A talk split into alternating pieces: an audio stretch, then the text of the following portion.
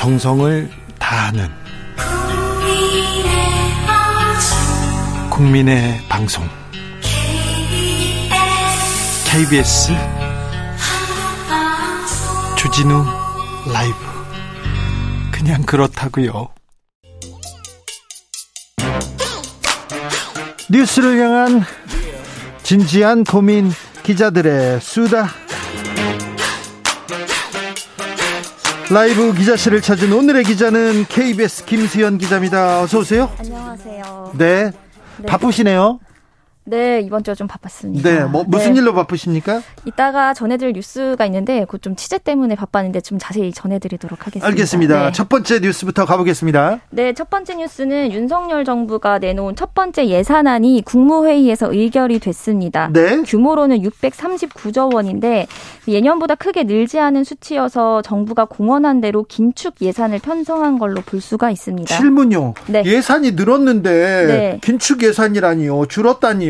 이게 무슨 말이죠? 이게 원래 올해 본 예산보다는 5.2%가 늘어난 게 맞거든요. 어, 늘었죠. 그런데 이 증가율로 보면 6년 만에는 가장 낮은 증가율입니다. 아, 낮은 증가율이다. 네, 그리고 그동안 이제 코로나19 때문에 추경이 많았잖아요. 네. 그래서 올해 두 차례 추경까지 감안한 규모로 보면 사실상은 6%가 줄어든 걸로 봐야 되는데 아니, 코로나 상황이 조금 나아졌으니까 네, 그리고 네. 이제 그 뭐 코로나와 같이 가는 시대니까 나왔는데 아무튼 예산은 늘었는데 폭이 증가율이 낮다 이렇게 이해하면 되겠네요. 네, 그래서 증가율이 낮으니까 이게 어떠, 어쨌든 뭐 허리띠를 졸라매고 있는 상황이다 이렇게 볼 수는 있습니다. 네. 정부가 그래서 씀씀이를 확 줄였습니다. 이 줄인 거 안에는 소상공인 손실보상금 같은 뭐 7조 원 규모의 코로나19 그 지원책 이런 것들이 삭감되는 게 포함이 됐고요. 예? 그리고 뭐 공공 분야 노인 일자리나 청년 고용 지원 예산 같은 분야도 삭감이 됐습니다. 네. 그래서 이렇게 정부가 임금을 직접 지원해서 이제 노인 일자리를 창출하거나 많이 했었잖아요. 네. 이런 공공 노인 일자리가 한 6만 개 넘게 줄어들고요. 이 이유는 이제 민간 일자리를 더 늘리겠다는 계획입니다. 자, 어디에다 이 줄인 예산은 어디에다가 지금 투입됩니까? 네, 정부가 이렇게 지출 구조 조정을 해서 하는 건 첫 번째는 뭐 서민이와 서민과 사회적 약자 보호하겠다. 두 번째는 계속 강조해왔던 민간주도 경제를 뒷받침하겠다. 그리고 세 번째는 국민 안전에 재원을 집중하겠다. 아니 그런데 네. 지금 네. 지금도 민간이 주도하고 있는 거 아닙니까? 예전에도 민간이 주도했던 거 아닙니까? 자꾸 민간주도 민간주도 하는데 네. 어 대기업이나 부자들한테만 이렇게 밀어주는 거 아니야? 그런 우려를 하는 사람들도 있습니다. 네, 그런 우려도 실제로 나오는데 이번에도 사실은 이제 그런 인프라 구축이나 연구개발 이런 데 더 예산을 투입하겠다는 거잖아요. 그러다 보니까 이렇게 예산을 줄이는 상황에서 이런 민간에 더 예산을 주게 되면 네. 취약계층이 좀 그러니까요. 지원이 약화되지 않을까 이런 걱정이 실제로 나오고 있거든요. 걱정됩니다. 네. 네. 어제 추경호 부총리가 KBS에서 찾아서도 얘기를 했습니다. 이 재정을 본인들은 이제 효율적으로 운영하겠다 이렇게 표현을 했는데 이 확보한 재산 재원을 뭐 서민이나 사회적 약자 보호에도 쓰겠다고는 했어요. 네. 실제로 뭐 장애 수당 인상 같은 취약계층 맞춤형 복지 강화한다는 방침도 있습니다. 하지만 앞서 말씀드렸듯이 이 노인 일자리 같은 복지 성격이 강한 정책들 같은 경우는 줄었고요. 그리고 최근에 이제 반지하 주택 논란이 있으니까 이 대안으로 논의됐던 공공 임대주택 예산도 5조 원 넘게 확 삭감이 됐습니다. 취약계층 많이 줄었어요. 네, 그리고 이 서민분들이 많이 찾는 지역 화폐 그러니까 예. 10% 정도 싸게 살 수 있어서 좀 선호하시는 지역 화폐를 국고 지원을 전액 삭감한 것도 이번 에 눈에 띕니다. 지역 경제 활성화에 지역 화폐가 도움이 된다는 여러 연구 결과가 있었는데도 불구하고 아무튼 전 정권에서 열심히 하던 지역 화폐 전액 삭감됐습니다. 알겠습니다. 네. 또 기회가 되면 더 좀 분석해 주세요. 네. 다음 뉴스로 가보겠습니다. 네, 오늘이 가습기 살균제 참사가 세상에 드러난 지 11년이 되는 날입니다. 11년이나 됐어요. 네. 참사였습니다. 네, 맞습니다. 그런데 아직까지 해결된 건 없고 공식적인 피해자만 4,350명에 이릅니다. 공식적인 피해자만 아닌 네. 사람들도 많은데. 네. 네. 맞습니다. 그래서 이번에 너무 많은 사람이 죽었어요. 맞아요. 이번에 KBS가 이 피해자들의 실태 어떤지 한번 전수 분석을 해봤습니다. 아 이거 잘했습니다. 자세히 좀 알려주십시오. 네, 제가 사실 이걸 하느라 오늘도 너무 바빴는데. 아 그렇군요. 한 두 달 정도 걸렸어요. 감사합니다. 네, 아주 네. 잘했어. 네, 김수현 잘했습니다. 네. 이 정보 공개 청구를 통해서 받아봤어요. 예. 그러니까 말씀하신 것처럼 사망자가 굉장히 많았습니다. 사망자가 진짜 많아요. 네, 1066명으로 이게 관련 있는 사람만 그게 맞아요, 증명된 맞아요. 사람만 1000명이 넘어요. 네, 맞습니다. 그러니까 말 그대로 참사고요. 여기서 더 연령별로 들여다 보면 청소년과 어린이 피해가 가장 많았습니다. 예. 유아 피해 엄청 많았고요. 네. 이렇게 연령별로 구체적으로 따져본 건 이번이 처음인데 보면 이제 사망자의 경우에는 60세 이상 고령층에 이어서 10대 이하 그러니까 청소년과 어린이 유아. 사망자가 205명으로 많았고요. 아이고. 비율로 보면 5명 중 1명 꼴입니다. 그리고 생존 피해자들도 사정이 다르지 않습니다. 10대 이하 피해자가 1,200 20여 명에 이르는데 전체 피해자의 40% 정도 됩니다. 네. 굉장히 집중적으로 이 연령대에 몰려 있는 걸 볼 수가 있습니다. 아니 그때 네. 저희도 이 가습기를 사가지고 이 그 옥시 제품을 사다가 놨는데 아, 네네. 저, 저, 저는 게으르니까 그거를 넣지 않았어요. 자꾸 바꿔줘야 되는데. 근데 네. 우리 아이 우리 아이 좀 안심하라고 우리 아이 건강하라고 매번 갈아주고 이 제품을 열심히 쓴 사람들은 다 탈이 났어요. 맞습니다. 이렇게 얘기하시는 분들 많이 계시더라고요. 사실 네. 이게 누구나 당할 수 있는 문제였거든요. 예? 그런데 사실 아직까지도 기업들은 배보상은 하지 않고 있습니다. 그러니까요. 그 사회적으로 이렇게 보상하자 이렇게 다 모이자고 했는데 네. 이 사회적 참여에 참여도 하지 않는다면서요. 합의에 나서지도 않고. 네, 맞습니다. 이 사건의 중심에 있는 게 옥시와 애경이거든요. 네. 가장 많이 판매한 기업들이죠. 그런데 이 옥시와 애경이 이 합의에서 지금 빠져 있는 상태입니다. 그 이유는 본인들이 보상할 비율이 가장 많은데 이게 불공정하다. 그러니까 한마디로 이 분담금이 너무 많다는 취지로 거부를 하고 있습니다. 아니 옥시하고 애경이 제일 많이 팔았잖아요. 맞습니다. 그래서 저희가 그걸 지적하고 싶어서 피해자, 피해자들이 실제로 사용한 제품별로 따져봤더니 아니 그랬어요? 네. 의미 있습니다.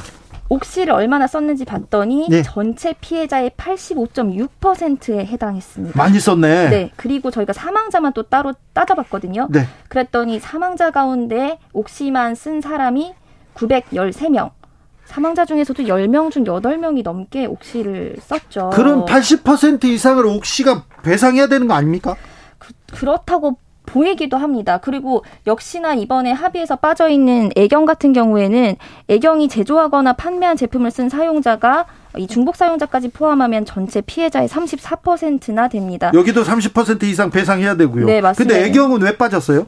애경 같은 경우에도 비슷한 이유입니다. 지금 뭐 본인들의 책임이 너무 과도하게 측정됐다라는 게 그 속내로 보이고 있습니다. 이 옥시는 세계적인 회사 아닙니까? 그런데 이렇게 피해 나몰라라 하면 어떻게 합니까? 맞습니다. 그래서 사실상 이 옥시 한국지사는 그렇게 권한이 많지가 않아요. 그래서 저희가 옥시 본사에도 직접 입장을 물어봤는데 영국에 네, 한 다섯 차례에 걸쳐서 한 두 달 정도 보냈는데 답변이 짧게는 두 줄, 길어야 일곱 줄 정도 왔습니다. 뭐라고 왔어요?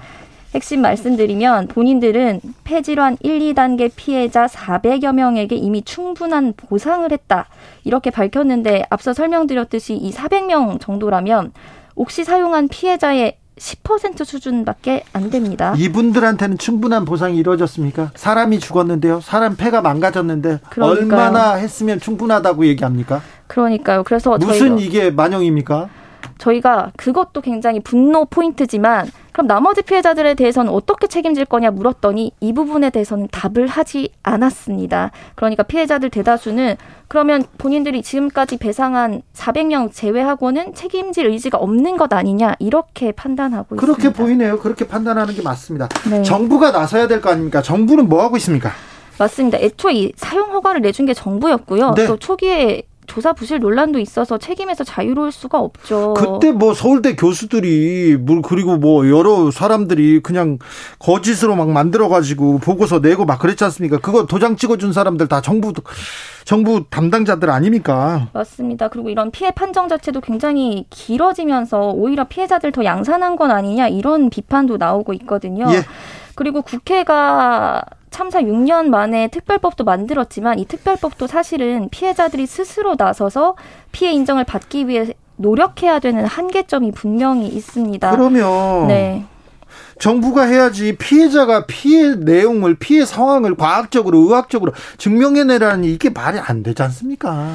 맞습니다. 그래서 이렇게 정부가 개입해야 된다 요구가 거세지니까 최근 환경부 장관이 피해자 단체들과 비공개로도 만났고요. 네. 국회도 다음 달 가습기 살균제 청문회를 검토 중에 있습니다. 네. 이번만큼은 좀 해결될 수 있을지 좀 다 같이 관심을 가지고 지켜봤으면 좋겠습니다. 참사 11년이라니요. 너무 분통이 터집니다. 7450님 얘기하셨고요. 하이드님 가습기 참사는 제대로 처벌조차 안 받았습니다. 정부가 나서서 이런 거 제대로 좀 규명하고 처벌하고 그러면 민심 얻을 거예요. 사람들이 다 박수 칠 겁니다. 더 이상 그 사람들 외롭게 그렇게 또 아프게 그냥 내버려 둬서는 안 됩니다. KBS 김수현 기자와 함께했습니다. 감사합니다. 감사합니다.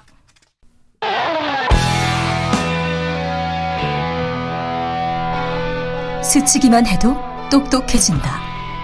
드라이브 스루 시사 주진우 라이브.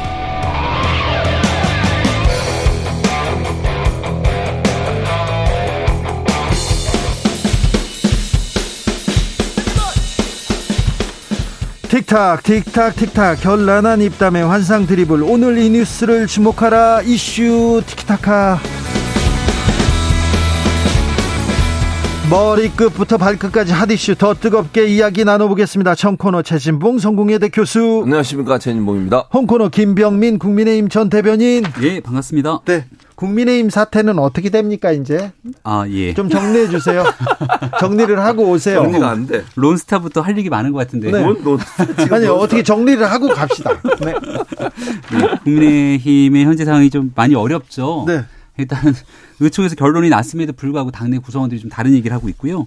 일단 상임정국위원회가 어떻게 나오는지가 좀 중요한데 상임정국위원회 4분의 1이 요구해서 당원당규 개정하겠다 해서 당원당규 개정하는 게 아마 우선순 순으로 가고 있는 모습이고요. 일단은 국회 의총 상황이랑 내부 얘기 들어보니까 뭐그 숫자적으로 봤을 때는 일단 당원당규를 개정해서 그리고 난 다음에 새 비대위를 조속히 꾸려갖고 정리를 하겠다는 게 아무래도 전체적으로 숫자로는 좀 더 우세한 게 아닌가 싶습니다. 그래요? 그러면 네. 권성동 안 물러나고 새 비대위로 아, 그 간다. 권성동 원내대표 책임져라 제가 지난주 토요일부터 계속 얘기하고 있는데 음. 그리고 저뿐 아니라 뭐 많은 사람들이 얘기를 하고 있을 겁니다. 어저께 저 채널A 단독 보도하면서 성일종 의장 정책의장 했던 얘기들이 나오더라고요. 어, 이 사건 정리된가 동시에 그만둔다 이렇게 얘기를 했다는데 본인 입으로 바로 좀 즉각적으로 사퇴한다. 다만 지금 내가 물러나게 되면 실질적으로 당 대표의 직무대행 역할을 할 사람이 아무도 없게 되는 거니까 그새 원내대표가 올 때까지만 사태를 수습한다 이렇게 얘기했으면 좋았을 텐데 월요일 오전자로 권성동 원내대표가 1등 공신 운운하면서 얘기했던 게 사실 당원들 또 이 사태를 음, 좋지 네. 않게 보는 사람들 화를 더 키운 거죠. 윤핵관 1등 공신인데 왜 물러나라고 하냐 이런 얘기 계속 나옵니다. 아, 이준석 전 대표의 음. 말대로 음. 낭만적인 결론은 없을 듯 해 보입니다. 그럼요. 그러니까 1등 공신이라 하더라도 그런 얘기를 자기 입으로 하면 안 되잖아요. 아 그러니까 물론 그리고 윤석열 정부가 탄생하기 위해서 노력하는 사람이 한두 명입니까? 제 앞에 앉아 있는 저분 1등 공신 1등 공신인데 지금 그런 얘기 안 합니다. 아, 네. 뭐 맞지도 못하고 아무것도 못 하고 있잖아요, 지금. 아, 가만히 있잖아. 그럼 뭐 아니 자기 입으로 자기가 1등 공신이라 얘기하면서 뭔가 좀 내가 누려야 된다 이런 얘기를 하는 순간 국민들은 또 윤석열 대통령 얼마나 부담이 되겠습니까? 안 그래요? 뭐 윤석열 대통령이 그러면 1등 공신들 다 불러가 자리에 앉아서 줘야 되는 거예요? 그 그거는 체리 따봉도 마찬가지야. 그거 공개돼 가지고 윤석열 대통령 가장 공개에 빠뜨린 사람이 권성동 원내대표예요. 근데도 반성을 안 하잖아요. 이러니 대통령실도 상당히 부담스러울 거예요. 제가 볼 때는. 권성동 원내대표 그럼 당 수습 누가 하죠? 얘기합니다.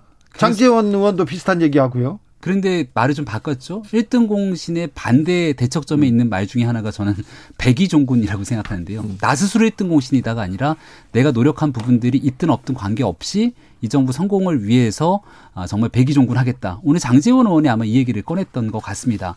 그러니까 어젠가 그제였던가요? 장재원 의원이 처음 권성동 원내대표가 너무 코너에 몰리니까 일단 수습부터 하자 이렇게 힘을 실었던 모습으로 보이는데 그게 이제 초창기 이준석 대표가 그만뒀을 때 빨리 조속히 비대위를 가야 된다고 주장했던 사람들의 목소리가 있지 않습니까? 네. 그게 이제 여기 이 상황까지 오게 됐던 거니까 일말의 책임론을 갖고 있는 인사들이 마지막까지 정리를 하자 이렇게 주장했던 것 같아요. 음.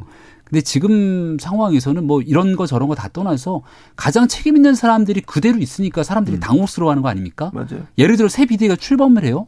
그럼 권성동 원내대표가 또 당연직 비대위원으로 들어간다. 음. 그럼 이 모양이 좀 이상하지 않습니까? 음. 그래서 이런 일들을 대상으로 어 빨리 수습은 수습대로 하되 그동안 국민들 보시기에 가장 큰 책임이 있다는 사람들은 전부 뒤로 물러나는 모습들을 함께 동시에 음. 보일 때만이 당이 수습될 거라고 지금 의견들이 모아지는 게 아닌가 싶습니다. 그러니까 저도 그렇게 생각해요. 그러니까 예를 들면 권성동 원내대표가 지금 저자를 지키고 있는데 장재현 의원이 백의종군하겠다고 표현했던 건 뭐예요? 같이 물러나자는 거예요. 혼자 물러나는 게 아니고 그러니까 소위 이제 윤핵관들이 논란이 되고 문제가 되고 이러다 보니까 그 사람들 때문에 당이 저렇게 되고 있다. 또 비판을 받고 있다. 이러니 우리 모두 다 이선 후퇴하자. 이런 주장이라고 저는 보거든요. 그러니까 네. 이거는 장재원 의원이 물러나면서 사실은 권성동 원내대표한테 던지는 메시지라고 보여요. 당신도 물러나시오. 네, 그렇습니까? 모두가 다. 음. 어, 대통령실 계속해서 지금 개편하고 있습니다. 어떻게 보고 계시는지요? 아, 일단 개편을 하고 있는데 이게 그 알력 싸움, 권력 싸움으로 비춰져서 문제라고 봐요. 그러니까 개편을 제대로 해야죠. 일단 1차적으로 개편 시기가 너무 늦었어요. 그게 첫 번째 문제고 두 번째는 개편을 하는데 어떻게 행정관 이하만 개편을 하나요? 비서관 이하인가 행정관 이하만 지금 하고 있거든요. 포함되어 있습니다. 아니 뭐 수석들은 안 하고 수석들을 나중에 한다는데 그럼 나중에 생각해 보세요. 행정관 비서관들 다 나간 뒤에 수석들만 남아 있는 수석들까지 다 나가 버리면 누가 인수인계를 하는 거예요, 대체? 업무의 연속성은 어떻게 할 거란 말이에요.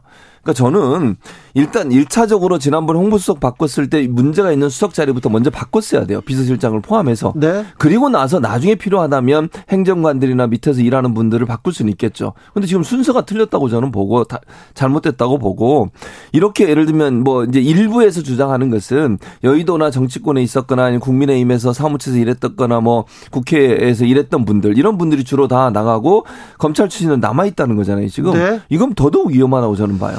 왜냐하면 대통령께서 정치적 경험이 좀 부족하시잖아요. 그건 뭐 인정하고 가야 될 부분이고 네. 그 부분을 보완해주고 도와줄 수 있는 참모들이 많이 있어야 돼요. 근데 검찰 출신만 있어가지고 어떻게 그걸 도와주냐고요. 근데 윤핵관들이 너무 많은 사람들을 보내가지고 음. 그것 때문에 또 좀 안 돌아간다. 그래서 그 부분을 먼저 좀 선제적으로 지금 어, 좀 정리하고 있다. 이런 얘기도 나옵니다. 이런 보도가. 뭐 윤핵관이든 아니든 간에 대통령실은 최고의 에이스 일 잘하는 사람들이 일을 해야 되는 거 아닙니까? 그래야죠. 그, 그 슬림한 대통령실을 만들겠다고 했기 때문에 일하는 사람 숫자가 또 적을 수도 있습니다. 그럼 거기에 있는 행정관이든 비서관이든 그 자리에서 당신은 여기 왜 와 있는 거야? 라고 물었을 때 확실하게 내가 이런 능력, 실력 때문에 이 자리에 와 있는 거고 성공한 국정 운영을 위해서 내 일이 필요하다고 설명이 가능해야 되거든요. 네. 근데 지난날 보여줬던 일들을 보면 지금 어 인사 개편의 핵심적인 핫한 그 직무로 떠오른 게 정무비서관 정무수석실에 네. 정무 비서관 실에 있는 비서관과 행정관들이 일단은 떠올랐는데 지금 당과 대통령실의 관계는 누가 봐도 점수를 높게 줄 수가 없는 것 아닙니까? 예. 그럼 정무수석은 왜 안 건드려? 여기에 대해서 지위 고하를 막론하고 누구도 예외가 될 수 없다 이렇게 얘기하고 있는 만큼 네. 과거 같으면 상징적으로 야 정무수석 바꿔 이러고 끝내겠지만 하나하나 핀셋처럼 업무 영역에 대해서 다 평가하고 거기에 대한 조정이 이루어지고 나면 그 다음 수석이든 누구든지 간에 지휘 고하를 막론하고 여기에 대한 개편 작업들은 계속 이어진다. 그리고 지금 이게 정치권에 있는 사람들 우리가 흔히 말하는 어쩌다 공무원이 든 어공에만 해당되는 것 아니냐 하니까 늘공 일반직 공무원들이 파견 나와 있는 사람들도 똑같이 검증의 대상이 된다. 네. 그리고 지금 정무수석, 홍보수석, 시민사회수석실뿐 아니라 네. 이러한 내용들은 대통령실 전반으로 가기 때문에 네. 이건 뭐 권력 투쟁의 과정이라기보다는 대통령실이 진짜 한번 제대로 바꿀 수 있는 어, 쇄신의 기회를 어, 삼고 있다 이렇게 보는 게좀 합당하다 봅니다. 김건희 여사의 목걸이도 이렇게 검증 대상입니까? 일단은 오늘자로 나왔던 뉴스를 쭉 보면은 그 네. 김, 건희 여사의 김병민도 어려운 질문이 있군요. 아, 닙니다 이 김건희 네. 여사의 김병민도 어려운 질문이 있어요. 김건희 여사의 장신구 문제가 이제 어제 있었던 국회 운영위원회 때문에 이제 핫한 이슈로 떠오르지 않았습니까? 네. 근데 보통 운영위원회에서 하는 2021년도 작년도에 썼던 예산의 결산 심사를 한 결산 네. 검사를 하는 날이거든요. 그럼 2021년도에는 사실 윤석열 정부는 출범하지도 않았고 그 결산에서는 그 내용을 따져 물을 거라면 예를 들어 문재인 정부 청와대에 있었던 내용들을 결산을 해야 되는데 이런 질문들은 좀 아껴놨다가 있게 되는 국정감사나 그런 때서 얘기를 해야 되는데 결산 본질의 취지를 어긋난 질문들이 계속 이어지고 있다 말씀을 드리고요. 어, 지금 두 개는 대여한 거고 한 개는 지, 어, 소상공인한테 구매를 했다 이렇게 얘기를 하고 있는 건데 어, 여기에 대해서 이 내용들을 계속 정치적인 입장으로 민주당이 얘기를 하게 되면 어제 운영위원회에서 조은 의원이 얘기했던 것처럼 김정숙 여사 썼던 것들 다 자료 갖고 와라 이렇게 얘기하지 않습니까?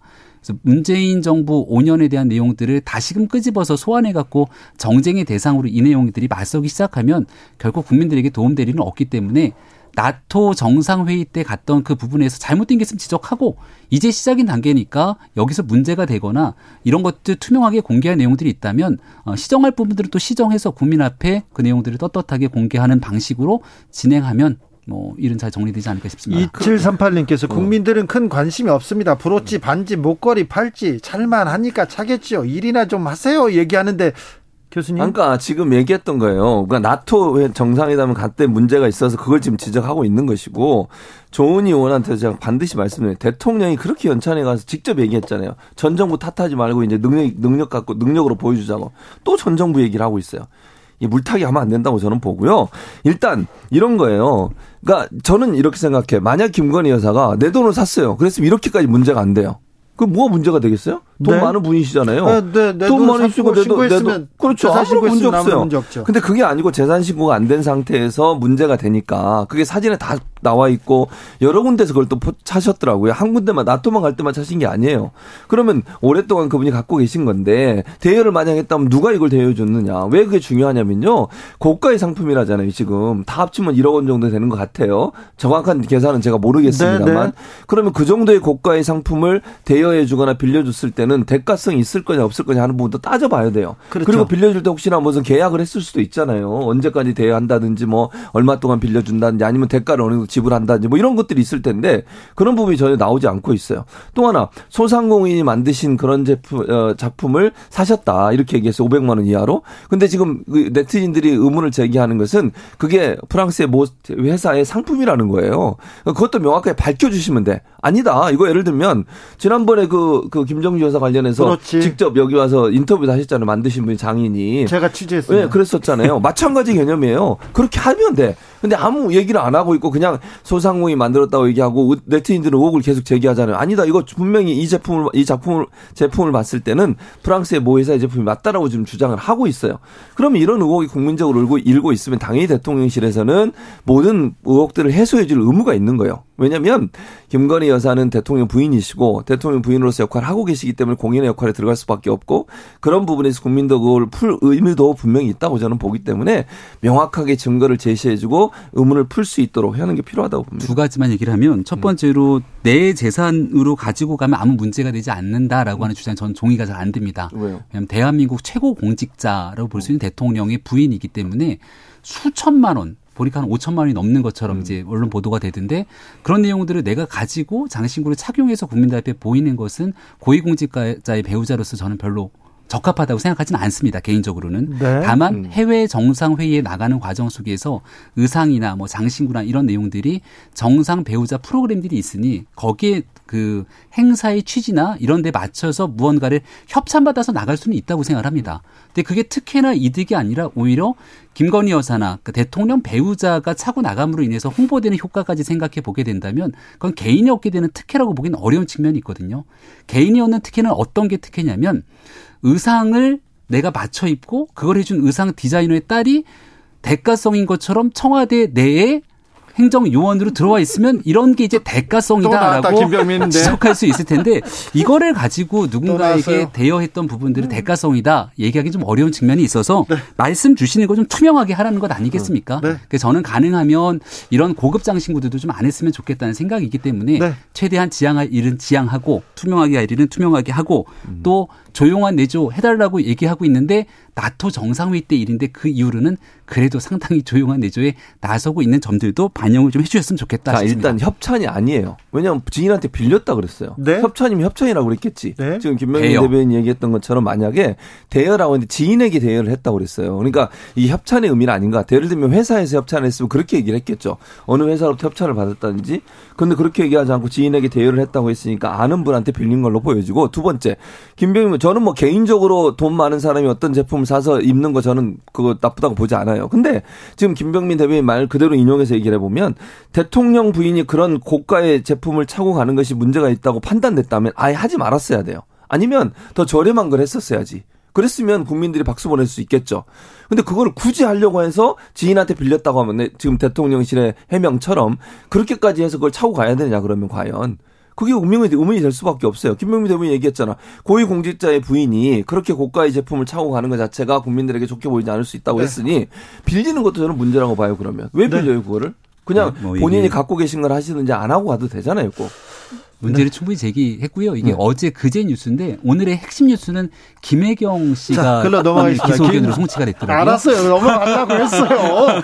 김재영님 대가성 없어도 받으면 안 되죠. 사람 마음이 뭘 받으면 그리로 기울게 돼 있습니다. 얘기하는데 네. 어, 뭐 김병민 대변인이 좀 곤란한 곤란한 바, 바, 바로 미래 신도시 얘기하셨어요 오늘. 압수수색 해야죠. 자, 했죠. 네. 자, 그런데 아무튼 이거는 국민적 관심사기 때문에 대통령실에서 빨리 해명해서 끝내야 맞아요. 되는데 음, 해명에 논란이 좀 있었던 게 그게 또 음, 안타까워요. 음, 네. 초기에 뭐 현지에서 맞아요. 대여했다는 듯한 네. 얘기들처럼. 음. 이거 네. 관심사니까 중요하지. 그렇지. 음. 않다고 하더라도 너무 큰 화제이기 때문에 빨리 음. 이 논란을 진화하는 게 필요한데 대통령실 그 부분은 좀 부족했다고 음. 짚고 넘어가겠습니다. 네? 경찰이 법카 유용 의혹에 김혜경 배모 씨 음. 거, 검찰에 송치했습니다. 네. 네. 드디어 나왔군요. 네. 드디어 나왔군요. 어저께자로 그 배모 씨 5급 공무원에 대한 어, 구속영장이 기각이 됐기 때문에 음. 오씨 뭐 기각이 됐으니까 이거 별것도 아닌 것 같고 경찰이 오바해서 수사한 거 아니야 이렇게 생각하는 분들이 있을지도 모르겠습니다. 하지만 7급 공무원에 대한 그 해당 어, 공익 제보 등에 대한 내용들이 상당히 있었기 때문에 많은 국민들이 인지를 하고 있었을 거고요. 네. 9월 달이 되면 이제 3월이 선거가 끝났으니까 공직선거법 공소시효가 얼마 안 남아서 경찰이 좀 다급하긴 했던 것 같아요.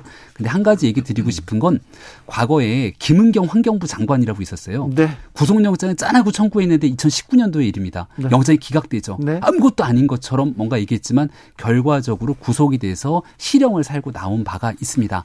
그래서 수사 진행 중인 상황 속에 속에 많은 의혹들이 있는데 이 의혹들을 지금 부인하고 있지만 여전히 의구심이 가는 내용들이 많이 있고 검찰로 기소견 송치를 경찰이 했기 때문에 이제 검찰의 수사 결과에 따라서 이 부분에 대한 진실이 드러날 시간들도 머지않은 것 아닌가 생각이 듭니다. 어, 기소가 그러니까 기소 의견도 머리 송치를 했어요 검찰에. 네. 네. 검찰의 발표를 보니까 이렇게 돼 있네요. 배 씨, 그러니까 배모 씨가 법인카드 유용 규모는 총 150건에 2천만 원 상당으로 파악이 됐고, 네. 김혜경 씨와 직접적으로 관련된 법인카드 유용 액수는 20여 건 200만 원 상당인 것으로 알려지고 있다. 이렇게 보도가 나왔어요. 아, 네. 그렇게 돼 있는 상황이고 지금 말씀하신 것처럼 기소돼서 만약에 이제 검찰이 기소를 한다고 하면 기소돼서 법원에서 유죄가 판결이 나온 경우도 있죠. 안 나온 경우도 많습니다. 이건 모르는 거예요. 그러니까 일단 김혜영 씨는 모르고 몰랐다고 얘기하고 있고 변제를 했다고 그랬어요. 예를 들면 이재명 대표가 지난번에 SNS 글 올린 거 보면 그 배모 씨가 법인카드 쓴 걸 확인하고 나서 배모 씨에게 아 개인 돈으로 쓴 걸 확인하고 나서 배모 씨에게 다시 변제를 했다 180만 원을 네. 그렇게 올렸습니다. 그 예. 증거도 있겠죠 어딘가에. 그러면 검찰 입장에서야 기소를 하고 싶겠죠. 뭐 만약에 그 기소를 할 수 있다고 봅니다. 검찰의 고유 권한이니까. 다만 그 기소가 됐다고 해서 반드시 유죄로 나올 거다 그건 아니라고 보여지고 첫 두 번째는 이 대표는 전혀 여기에 지금 송치가 되지 않았어요. 김혜경 씨하고 배모 씨만 지금 송치가 된 상태입니다. 그래서 이 대표의 연관성은 지금 없는 것으로 보여지고요. 그건 명확하게 선을 긋고. 그래서 일단 이건 지켜 봐야 된다. 일단 뭐 검찰 입장, 경찰이나 검찰 입장에서는 제가 있는 쪽으로 계속 수사를 하겠죠. 뭐 그건 뭐 기소할 목적으로 하는 거니까요. 그래서 기소를 하더라도 기소가 된 것만 가지고 이 사람이 죄가 있다고 얘기할 수는 없어요. 무죄 추정 원칙, 원칙 때문에. 그래서 어떤 경우가 나올지는 지켜봐야 되고 지금 범죄적으로 다툴 부분이 여지가 있기 때문에 배모 씨 같은 경우도 구속영장 청구가 기각이 됐어요. 네. 그러면 이거 다툼의 여지가 있는 부분들은 법정에서 다툴 거라고 보여집니다. 사법 리스크가 이제 현실화되고 있는 거예요. 오늘자로 나왔던 뉴스 중에 하나가 또 아까 위례 신도시에 대한 압수수색 들어갔다 이렇게 얘기를 했는데 여기에 대장동 일당으로 알려져 있는 정영학 회계사 남욱 뭐 이런 유동규, 유동규. 어, 등등이 다 연루돼 있는 2013년도 건이거든요. 그러니까 관련된 일들에 대해서 이게 뭐 야당이 의혹 제기, 당시 야당, 지금 여당이 의혹 제기를 한 것이 아니라 당시에도 작년도에 시민단체가 나서서 문제가 있다고 고발한 사건들입니다. 그러니까 그런 일들에 대해서 검찰이 이제 하나 둘씩 압수수색도 영장을 발부받아서 나갔을 것이고 이 일은 이재명 시장이 2013년도 초선 시장일 때 일인데 대놓고 고발을 이재명 당시 후보를 대상으로 했거든요.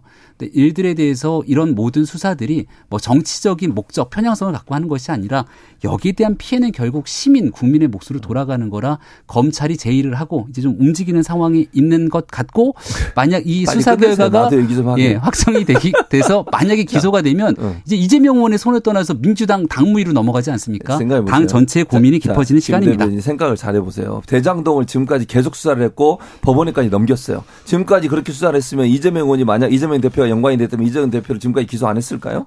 저는 아니라고 봐요. 수사를 얼마나 많이 했습니까? 지금도 하고 있고요. 지금 재판이 진행되고 있어요. 유동규 씨나 다른 사람들 연관이 있는 것 같아요. 그분들이 비리가 있을 수 있죠. 네. 그것이 바로 대장동 이슈가 바로 이재명 대표한테 연관돼 있다. 어떤 증거도 지금 나온 게 없어요. 있었으면 검찰이 가만히 있었겠냐고요. 어떤 거라도 털어서 분명히 기소를 했을 거예요. 기소가 안 돼요. 지금 입건도 못 했어요. 연관성이 없기 때문에 그렇다고 저는 봐요. 그렇기 때문에 대장동 이슈가 무조건 이재명 대표와 연관이 있다 이렇게 단정적으로 얘기하면 안 된다고 보고 현재 진행되는 과정에서 문제가 있는 사람들 이익을 받던 사람들이 처벌받는 건 당연하다고 저는 생각해요. 다만 그들이 처벌받는 것이 반드시 이재명 그 당시에 시장이 무슨 뭐 특혜를 주거나 뭐 이익을 받았거나 돈을 받았거나 이런 게 있으면 분명히 그 기소가 됐을 거예요. 지금까지 아무런 기소가 되지도 않고 조사도 안 받았어요. 이런 상황이라고 하면 제가 볼 때는 특별히 나올 게 없다라고 봅니다. 수사를 문재인 정부 시절에서는 뭔가 좀 당시 여당을 향한 수사가 있으라 하면 관련된 검사들 줄줄이 좌천됐기 때문에 명백한 수사가 이루어지기 어려웠다 이렇게 판단되는 국민들이 꽤 있는 것 같고요. 정권 출범하고 나서는 그래도 얼마 전까지 대통령 후보였던 사람인데 끝나자마자 바로 대장동 수사를 전격적으로 들어간다 그러면 정치 공세다 이렇게 나서지 않았겠습니까? 네. 아마 그런 부분 속에서 수사의 속도 조절이 있는 것이지 지금 뭐 털었는데 안 나왔다 이렇게 주장하게 되는 것은 사실과 전혀 연계되는 내용이 아니다라고 말씀드립니다. 티키타카는 저희 밖에 나가서 화장실에서 네. 이어가겠습니다. 최진봉 교수님, 김병민 비대변인 감사합니다. 감사합니다. 네, 고맙습니다. 네. 주진우 라이브 여기서 인사드리겠습니다. 돌발 퀴즈의 정답은 흰남노였습니다. 흰남노. 저는 내일 오후 5시 5분에 돌아오겠습니다. 지금까지 주진우였습니다.